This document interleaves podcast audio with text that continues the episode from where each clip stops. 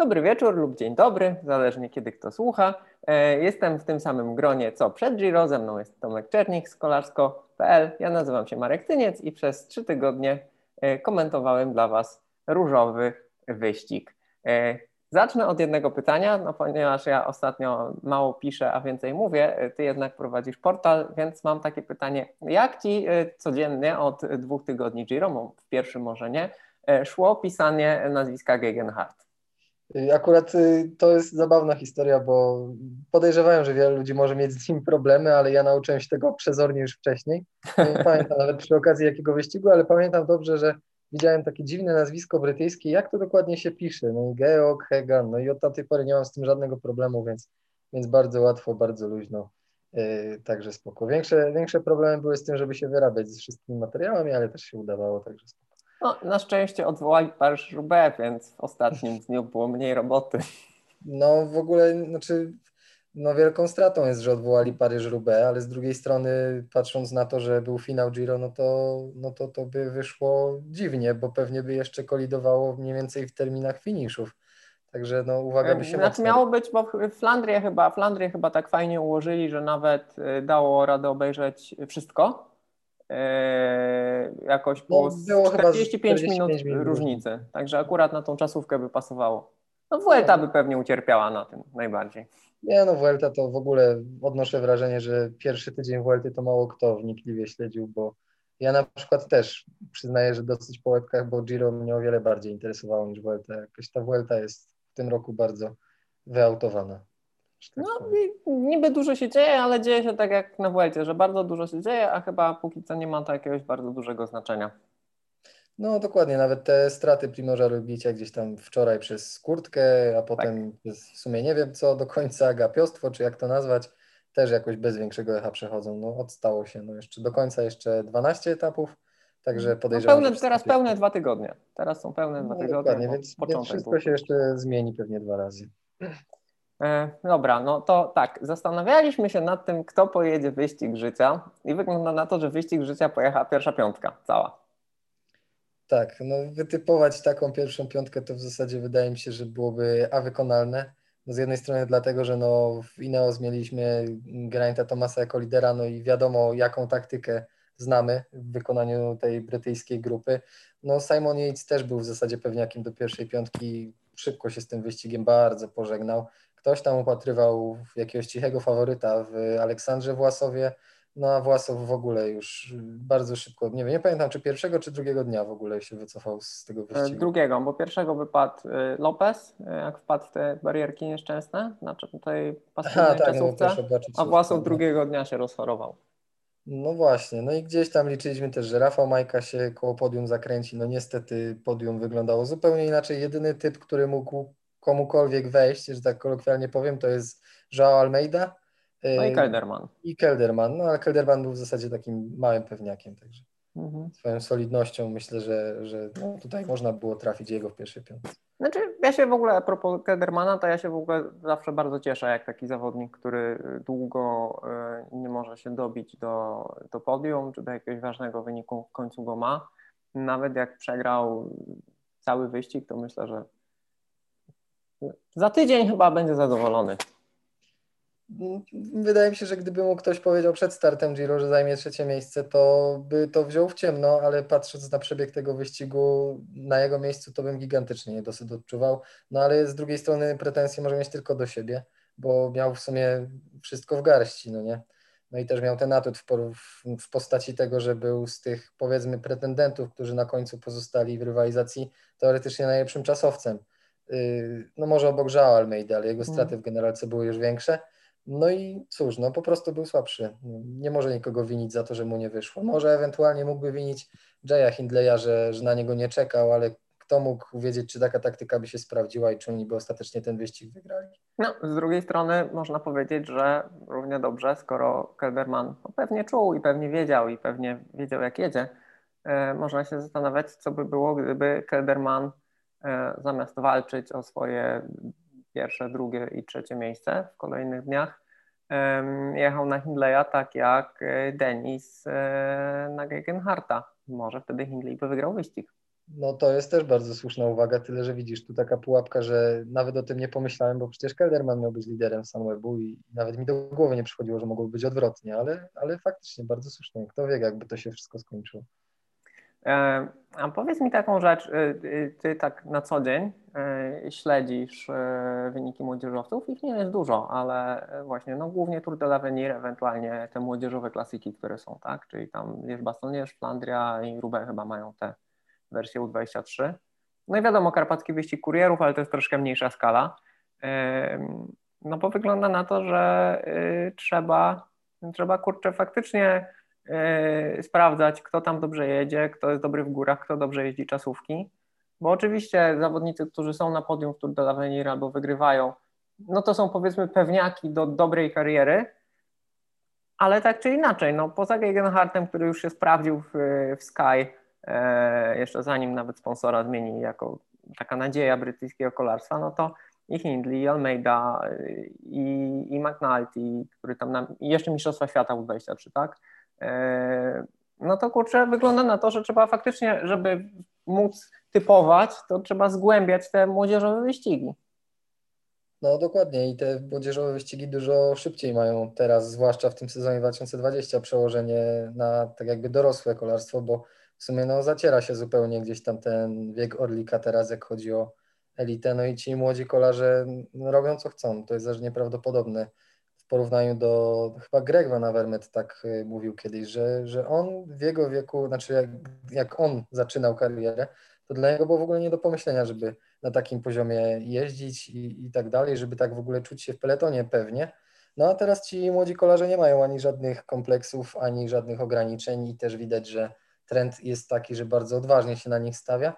No a z drugiej strony też zostaje pytanie, na które odpowiedź poznamy pewnie za parę lat, czy ten wczesny wystrzał formy jaki gdzieś tam u nich widzimy, nie odbije się gdzieś w późniejszych latach słabszą dyspozycją. No, jak to y, mawiają ładnie przy okazji kolarstwa bardzo często, y, czas pokaże. Y, ale ci młodzi jeżdżą bardzo szybko, no bo Nibali jechał według jego deklaracji przynajmniej w tempie takim, jakim wygrywał wielkie tury. Zresztą jak porównując czy prędkość podjeżdżania, czy estymację, czy po prostu dane, które niektórzy kolarze udostępniają, no to ten wyścig był na bardzo wysokim poziomie. Ja myślę, że poza tymi problemami e, Rafała Majki, mm, no to gdyby on jechał tym tempem, e, jakie było na tym Giro, to na przykład na Tour de France 2014, który wygrał Nibali, to takie tempo wtedy wystarczało spokojnie do podium. To, które tutaj e, ledwo jakby wystarczało na pierwszą dziesiątkę, bo powiedzmy Majka Nibali, Konrad, Masnada no, prezentowali taki poziom. No, Nibali w ogóle tak wypowiadał się w takim tonie, że pociąg, że drużyna Sanobu robi to, co robił Sky w swoich najlepszych mhm. latach, że, że oni prezentują taki poziom, który w ogóle uniemożliwia walkę. No, ja najszybsze, było, najszybsze, było, najszybsze było Piancavallo generalnie, no bo to był stosunkowo krótki podjazd po takim nie bardzo hardkorowym etapie. Potem wiadomo, że ono było niższe, ale na Stelvio też jakiś, padł jakiś rekord. E, w Sestriere było bardzo szybko, więc to generalnie było tak jak na Tour de France. Tak jak na, na mocnym Tour de France, który wiadomo, że zawsze jest najszybszym wyścigiem. Tak, no i tu też od razu trzeba podkreślić, że mocno krzywdzące jest takie stwierdzenie, które gdzieś tam pada, że była słaba obsada tego Giro e, i że w sumie ten triumf Harta, Harta jakiś taki może mieć gorszy smak, no bo właśnie jak się popatrzy na te liczby, czy właśnie estymacje, o których wspomniałeś, no to wychodzi na to, że poziom w sumie jest zbliżony do tego, który był na Tour de France, czyli kolarz pokroju Hindleya, czy właśnie Geigenharta mógłby się śmiało w okolicach pierwszej piątki Tour de France zakręcić. Czyli tak. mówimy o poziomie, przypomnijmy na przykład Richiego Porta. Nie pamiętam, kto był piąty w tym roku w generalce żeby to tak dosadnie przełożyć, ale to jest mniej więcej poziom takich zawodników. Czy generalnie to tak, to tak wyglądało I, i trzeba też pamiętać, że podobnie, bo czasami się mówi, że na przykład Giro jest e, troszkę łatwiejsze, bo na przykład etapy są bardziej nerwowe, te płaskie czy górzyste, ale nie są tak, e, tak intensywne. No tutaj przez ten ciągły pościg e, Sagana za zwycięstwem etapowym, e, te pierwsze 10 dni wyścigu i te właśnie niewielkie hopki jakieś, czy nawet takie etapy płaskie, e, no były rozgrywane podobnie jak na turze, gdzie e, no, na przykład ten etap, który Sagan wygrał, na tych takich niewielkich wzniesieniach w końcówce, to tempo było też absurdalnie dzikie, tak? Kiedy on próbował kolejny raz i w końcu spłynął, to on spłynął nie dlatego, że miał zły dzień, czy że Bora źle pojechała, chociaż może Bora to Bora, różne rzeczy tam się dzieją, ale po prostu to było dla niego za mocno. Więc to też wpływa na to, że, że to, to, to nie była jakaś tam przejażdżka, tak? tylko to był hardkorowy wyścig dzień po dniu, no, tak, jak, tak jak Tour de France. No, zdaje się, że padł w tym roku chyba rekord najszybszego etapu w historii Giro i zdaje się, że to chyba nawet było powyżej 50 km na godzinę, jak mnie pamięć mm. nie myli średniej. Tak, tak. Tylko nie pamiętam numerku tego etapu, ale, ale wiem, że... W pierwszej, w pierwszej części, w pierwszej no. części wyścigu. No tak, tak, by, tak było. Tak nie? było. Niesamowite, no, no było, no, ale z drugiej strony widzisz, praca Bory w sumie niewiele, niewiele dała, jak chodzi o Sagana, bo Sagan sobie zwycięstwo wywalczył po ucieczce, a w jakichkolwiek sprintach Arnaud Demar miał taką przewagę, że, że w sumie to były najnudniejsze sprinty, jakie widziałem na Grand Tourach od dawna, bo no nie miał się z kim ścigać w zasadzie. Miał, był perfekcyjnie rozprowadzany. No, jestem pod wrażeniem, jak, e, jak idealnie jego drużyna go rozprowadzała ale też muszę oddać Saganowi to sagańskie, że yy, wydaje mi się, że on wciąż nie skończył się jako sprinter. To znaczy on parę razy był bardzo blisko, natomiast jest pytanie na przykład, czy on nie powinien trochę zmienić podejścia i nie poprosić o jakieś trochę większe rozprowadzenie, bo to, co y, Maciej Bodnar dla niego robi, to jest imponujące, ale może w końcówkach, jeżeli ma powalczyć z takim fantastycznym pociągiem jak pociąg Demara na przykład, czy z takim pociągiem jak e, pociąg Beneta na turze, to jeden, dwóch rozprowadzających by mu się przydało. No to jest kwestia jego taktyki też, na pewno zmiany, ale patrząc pod kątem tego Giro, no to w sumie nie było jak upchać tych wszystkich potencjalnych kolarzy, y, którzy mogliby mu pomóc w składzie, no bo mieliśmy w sumie trzech liderów w Borze, bo był on, był Konrad i był Majka, no to to już jest praktycznie połowa połowa składu. Jest Cesare Benedetti, czyli wiadomo, bardzo przydatny zawodnik, e, zwłaszcza do dyktowania tempa. Jest Maciej Bodnar, e, podobnie. To już mamy piątkę. Zostaje Mateo Fabro, e, Paweł Poliański i nie, i nie wiem kto jeszcze. O kimś zapomniałem. Ale no, no, jak widać, no ciężko jest tu kogoś wymienić, żeby, żeby wzmocnić pociąg sprinterski. No właśnie siłą Demara był pociąg, ale z kolei grupa ma była tylko i wyłącznie na nim skoncentrowana i nie miała nikogo innego kto by sobie mógł w innym terenie poradzić. No więc no tu też była jego duża przewaga naprawdę. No a Bora, no wiadomo, no tutaj taktyka i decyzje personalne Bory często są poddawane dyskusjom. No i może na tym poprzestańmy. A jeszcze wracając y, do tempa, y, ufasz tym kolarzom z młodego pokolenia? Oczywiście. Ale tak poważnie mówię. Nie, ja też mówię poważnie. Ja wiesz, ja w ogóle dopóki nie wiem, znaczy nawet nie chcę używać tych słów doping i tak dalej, wpadka. Dopóki kogoś na czymś nie złapią i mu tego nie udowodnią, to dla mnie, dla mnie zawsze jest czysty, więc, więc ufam jak najbardziej. I te, te wyniki wiem, że są bardzo imponujące i takie pokazują praktycznie maksimum ludzkich możliwości, ale to wciąż nie są jakieś wartości chyba kosmiczne, które by mi gdzieś tam kazały wspominać lata 90., broń Boże. Znaczy takie e, nieco alarmujące było właśnie Piancavallo, e, no, natomiast trzeba też pamiętać właśnie, że na przykład, no, wiadomo, że czasówka jest ciężka, ale ona była wcze dzień wcześniej, więc e, to nie jest tak długi etap.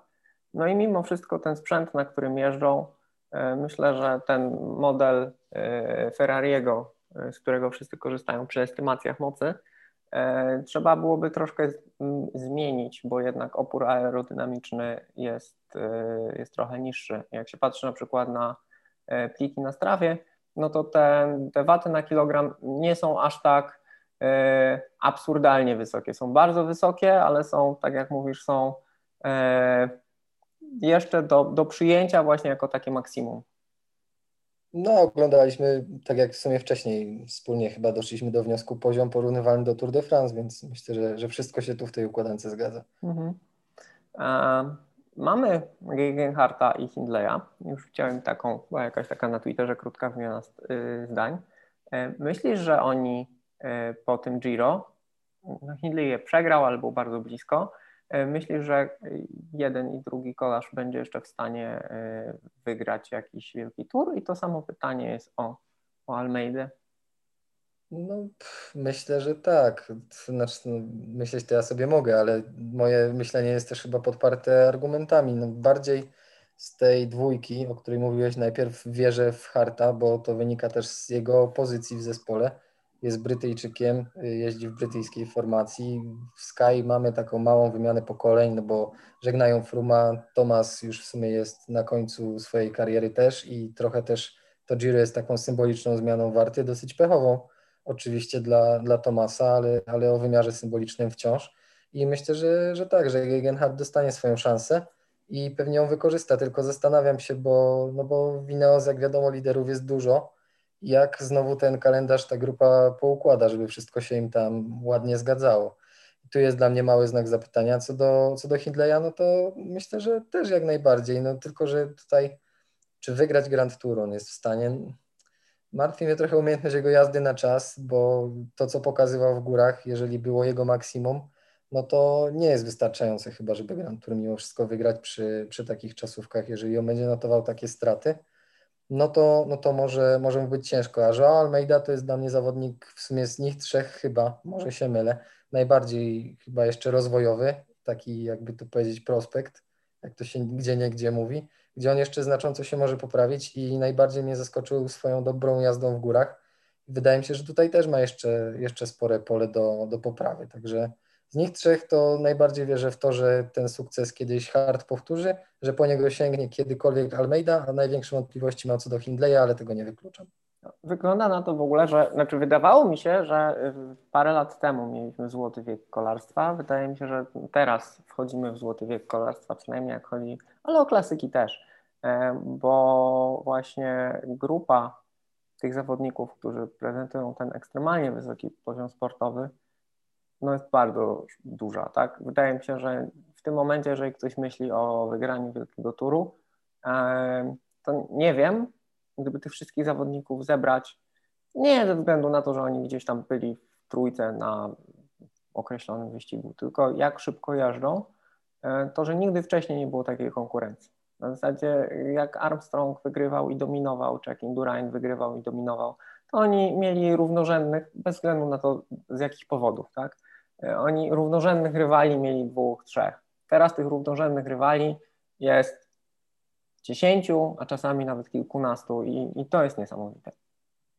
No to jest niesamowite i też dobre dla, dla tego sportu, bo z jednej strony, ok, masz grono tych kilkunastu faworytów, ale w, tym gronie zawsze będą faworyci więksi i mniejsi. I analogicznie triumf któregokolwiek z tych kolarzy, których się nie wskaże, tak jakby w pierwszym rzucie, jest niespodzianką, a kibice, jak wiadomo, niespodzianki lubią. Także, także takie poszerzenie ty, tego grona wydaje mi się, że ma, ma same plusy. Mhm. Chyba, że, chyba, że wiesz, mówimy o takich czasach typu Koppi kontra Bartali, gdzie, gdzie no, budowało się jakoś narrację na pojedynku dwóch zawodników, ale, ale nie, myślę, że lepsze jest to, że, że teraz mamy takie szerokie grono faworytów. Szkoda, że nie ma w nim żadnego Polaka niestety. No, to skoro już tak gładko przechodzimy, to mamy Rafała Majkę, wiadomo, no, źle się dla niego skończyło. E, ale wyglądało to naprawdę dobrze.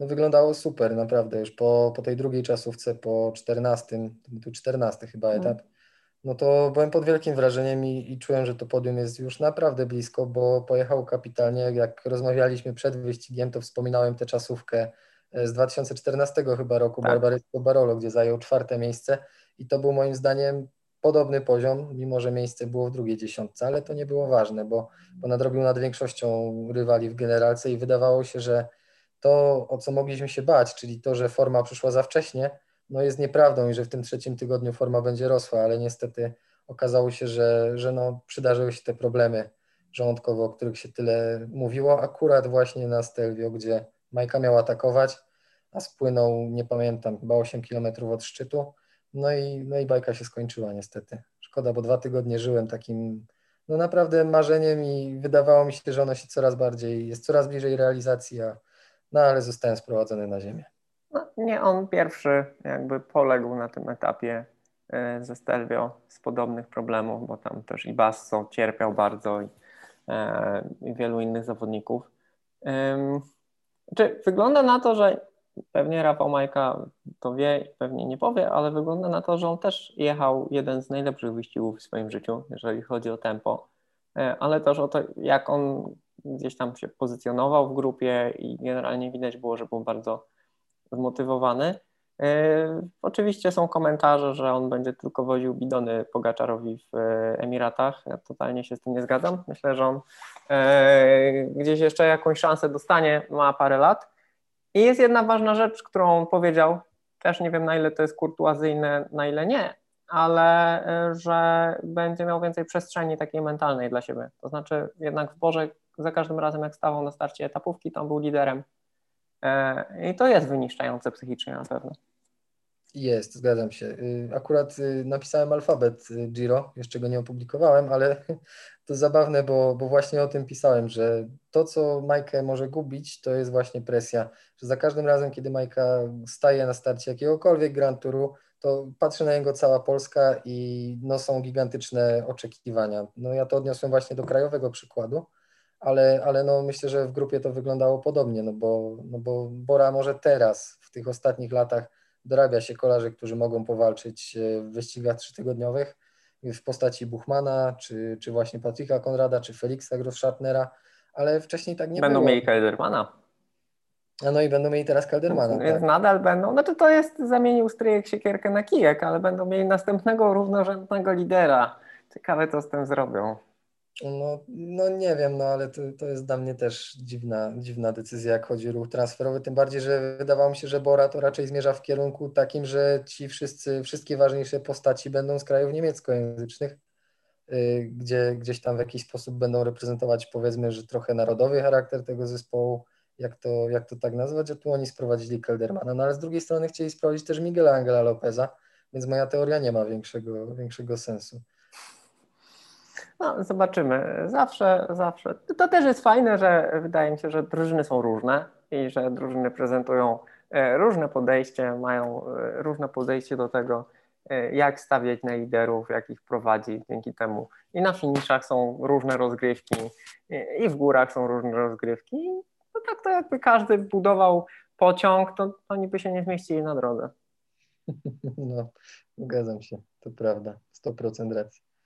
Ciekawe, jak będzie z Rafałem właśnie w Emiratach. To mnie, to mnie zastanawia. Wydaje mi się, że, że ta przestrzeń, o której on tam wspominał, to faktycznie będzie tak, że, że gdzieś więcej tej swojej przestrzeni zyska, zejdzie z jego barków presja. Powiedzmy, że, że zaliczy, hipotetycznie mówiąc, bardzo dobre Tour de France w roli takiego Gregario di Lusso dla Pogaczara, co mogłoby się na przykład równać z tym, że gdzieś spokojnie pod koniec pierwszej dziesiątki ten wyścig i tak mimo wszystko skończy no i dostanie WLT do jazdy na wolną rękę. No i kto wie, no może gdzieś wtedy wiesz.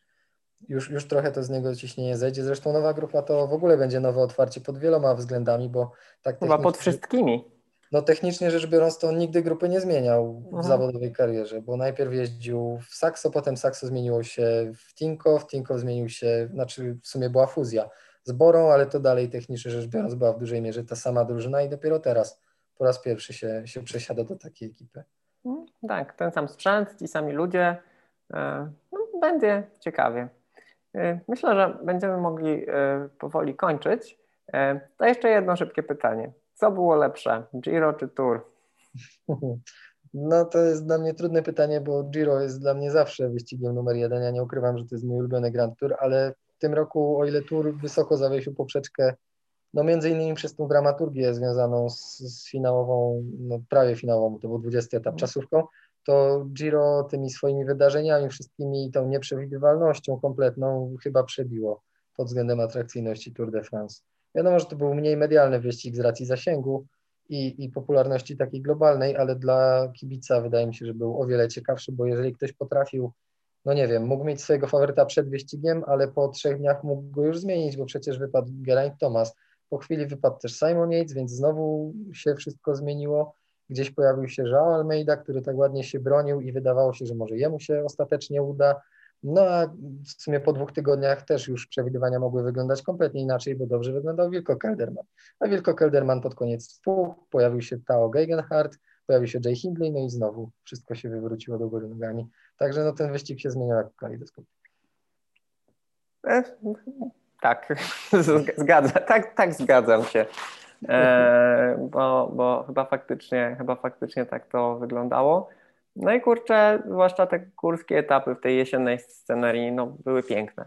W ogóle pogoda się udała, to było coś niezwykłego, tak? Więc gdyby nie, e, też pewnie byłaby jeszcze inna narracja, gdyby mogli wjechać do Francji i ten e, kolejny bardzo wysokogórski etap się odbył, to mogło być jeszcze inaczej, no ale i tak myślę, że to jest w ogóle coś wyjątkowego, że, że dojechali do Mediolanu. No i dobrze, że przejechali to Stelvio, bo gdyby nie przejechali Stelvio, to też ten wyścig mógłby wyglądać kompletnie inaczej. A czy, czy właśnie ten zmieniony 20 etap by miał tak duży wpływ już potem na to, co by się działo? Wydaje mi się, że skończyłby się podobnie jak ten właśnie mhm. z Listier, że, że to wyglądało ostatecznie podobnie. Może Denis by tak długo nie wytrzymał już jednak na tych przewyższeniach, ale też pewnie Hindley by się bił z Gegenem Hartem. Pewnie tak. Mm, Vueltę będziemy śledzić pewnie uważnie. No teraz będzie wreszcie... Teraz znaleźć, znaleźć, wykrzesać resztki energii.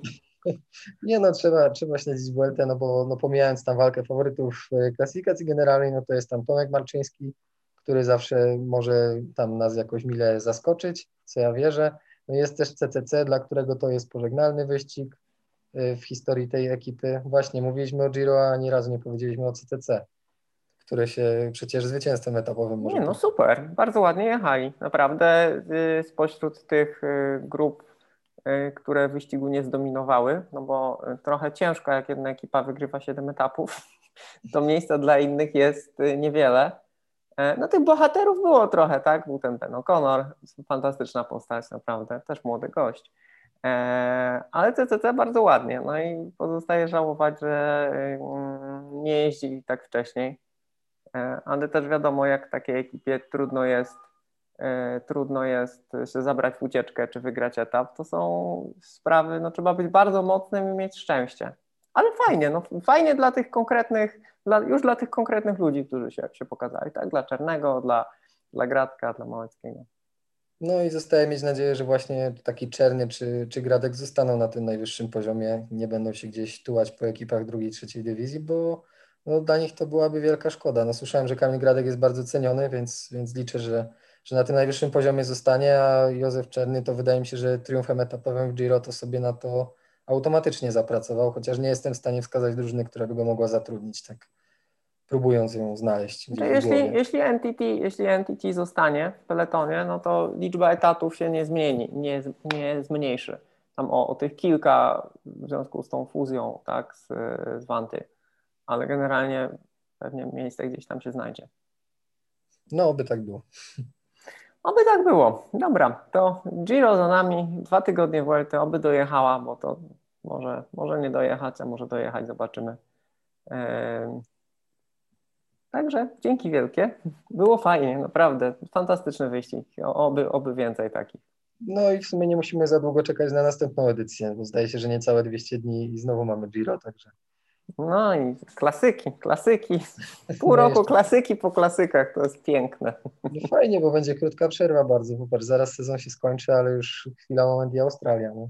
Tak. A Australia, Australia może się nie odbyć akurat, tak myślę, bo może być problem, żeby tam dolecieć.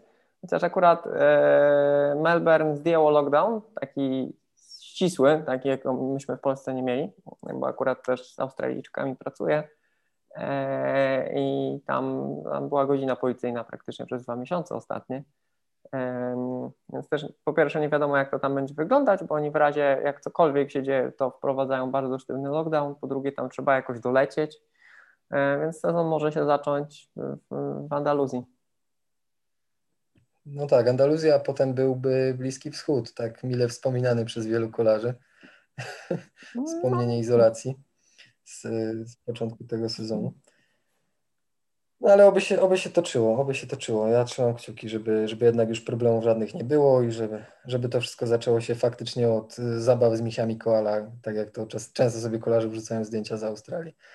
Bo jakoś tak już się do tego przyzwyczaiłem. No, to obyśmy zdrowi byli. Dokładnie, to najważniejsze. Tak. Dobrze, dziękuję Ci bardzo. Przypominam wszystkim, że moim gościem był Tomek Czernich kolarsko.pl e, i do usłyszenia przy najbliższej okazji. Dzięki. Dzięki.